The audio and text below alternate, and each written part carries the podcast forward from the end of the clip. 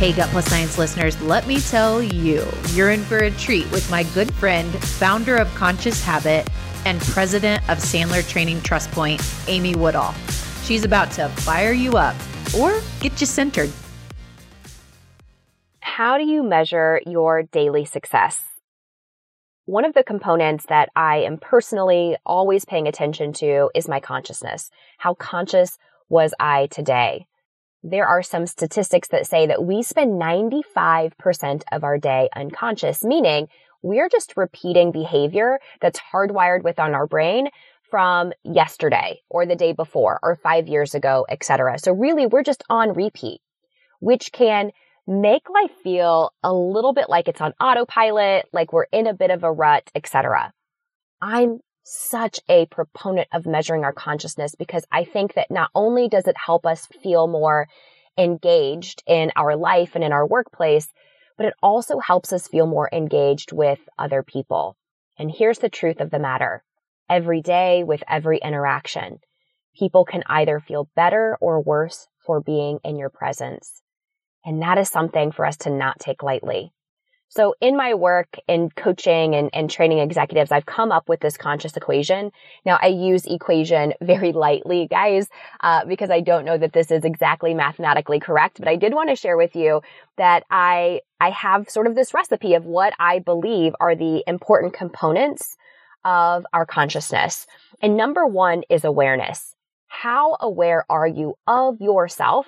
How other people perceive you, and how aware are you of what's happening around you. So awareness is big.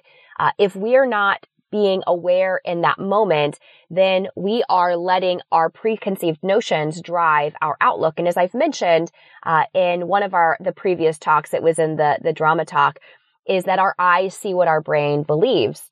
And so if we're not in this state of awareness, we are not really telling reality as it is. We're telling reality as our brain would like us to see it. So that measurement of awareness.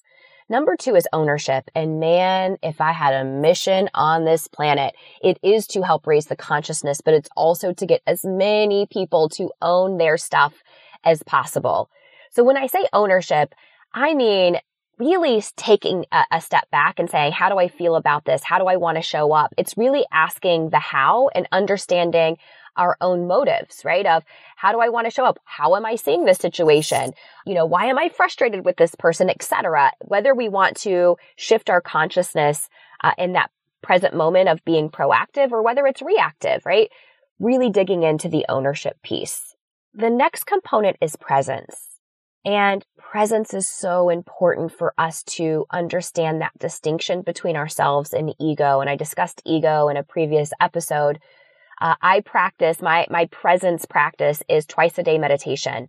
It has been life changing because it's, it's made me more aware of my thoughts. By the way, if you're curious about meditation, I went through a pretty intense several hundred hour meditation certification a few years ago so that I could teach this in my coaching and in training with clients because learning how to master the mind is one of the most important parts of us mastering our lives and becoming more effective leaders and professionals. So your presence, how often is your mind in the here and now versus yesterday or tomorrow? And you can practice presence by some simple anchoring exercises. If you recognize, oh man, I am not in this room, I am not paying attention to what this person's saying, or I'm just not even present in my work, anchor. So stop and you could look around the room and do a naming exercise. This is a cup. This is a pen. This is my computer. Uh, this is my phone, etc. Or you could take a few minutes to breathe and just pay attention to your breath. I'm breathing in. I'm breathing out. I'm breathing in. I'm breathing out. Now, our minds, they're all over the place. So presence is a practice, just like working out is a practice think of it like taking your mind to the gym. The first time you go to the gym, if you were going to try to do a pull up, it would be impossible. You'd be like, Oh my gosh, I could not do a pull up, not even remotely. I'm terrible. I suck at this. And if you walked away and never came back again, you'd never master that pull up. Same with mindfulness. If the first time you sit down, your brain can't concentrate for more than two seconds and you give up, well, you're never going to master it. And by the way, mastering the mind does not mean clearing the mind because that's impossible. Thoughts are involuntary, just like your heart beating is involuntary, but it's learning how to notice the thoughts, you know, and learn how to detach from the thoughts. So presence. Okay, all of this divided by ego. And I am such a big component of understanding that you are not your ego.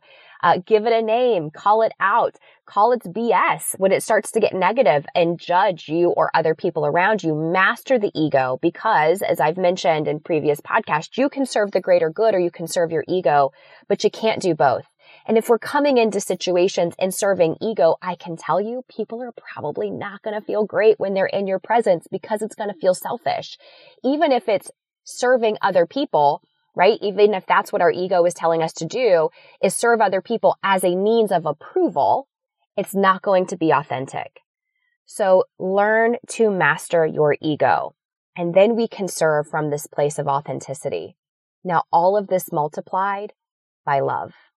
And I know that that sounds hokey, but man, I am telling you, if we can learn how to show up with unconditional love for ourselves and in our lives, the results that change are incredible. Because when we show up with unconditional love, we actually can hold people accountable more authentically. We can um, drive to results with a higher good in mind. We can coach people from a place of radical acceptance rather than from this place of ego. When we learn to accept and love ourselves, we can show up devoid of ego because we know like, Hey, I'm good no matter this outcome and I'm going to learn a lesson. And if I screw up, I screw up. I'm going to take ownership and I'm going to be willing to learn from that. One of the most magical practices that I have personally learned that's elevated my life and that I am a big proponent of teaching to all clients is how are you interjecting love into your day? You spend a few minutes this morning just giving love to yourself, acceptance, validation so that you don't need it from other people and then you can give it to other people. We can't give to others what we don't have for ourselves. And workplaces that adopt this idea of love have happier people. They get more results. And even though it sounds like this, oh yeah, it's this utopic, you know, thing that you're thinking of, it doesn't mean they're devoid of problems or they never have issues. It just means they can get to solution faster. So guys, that conscious equation again, your ownership, your awareness, your presence, divided by your ego and multiplied by love. If nothing else, go sprinkle that love stuff on something today and the worst thing that's going to happen is somebody will feel a heck of a lot better for being in your presence. And that ain't so bad.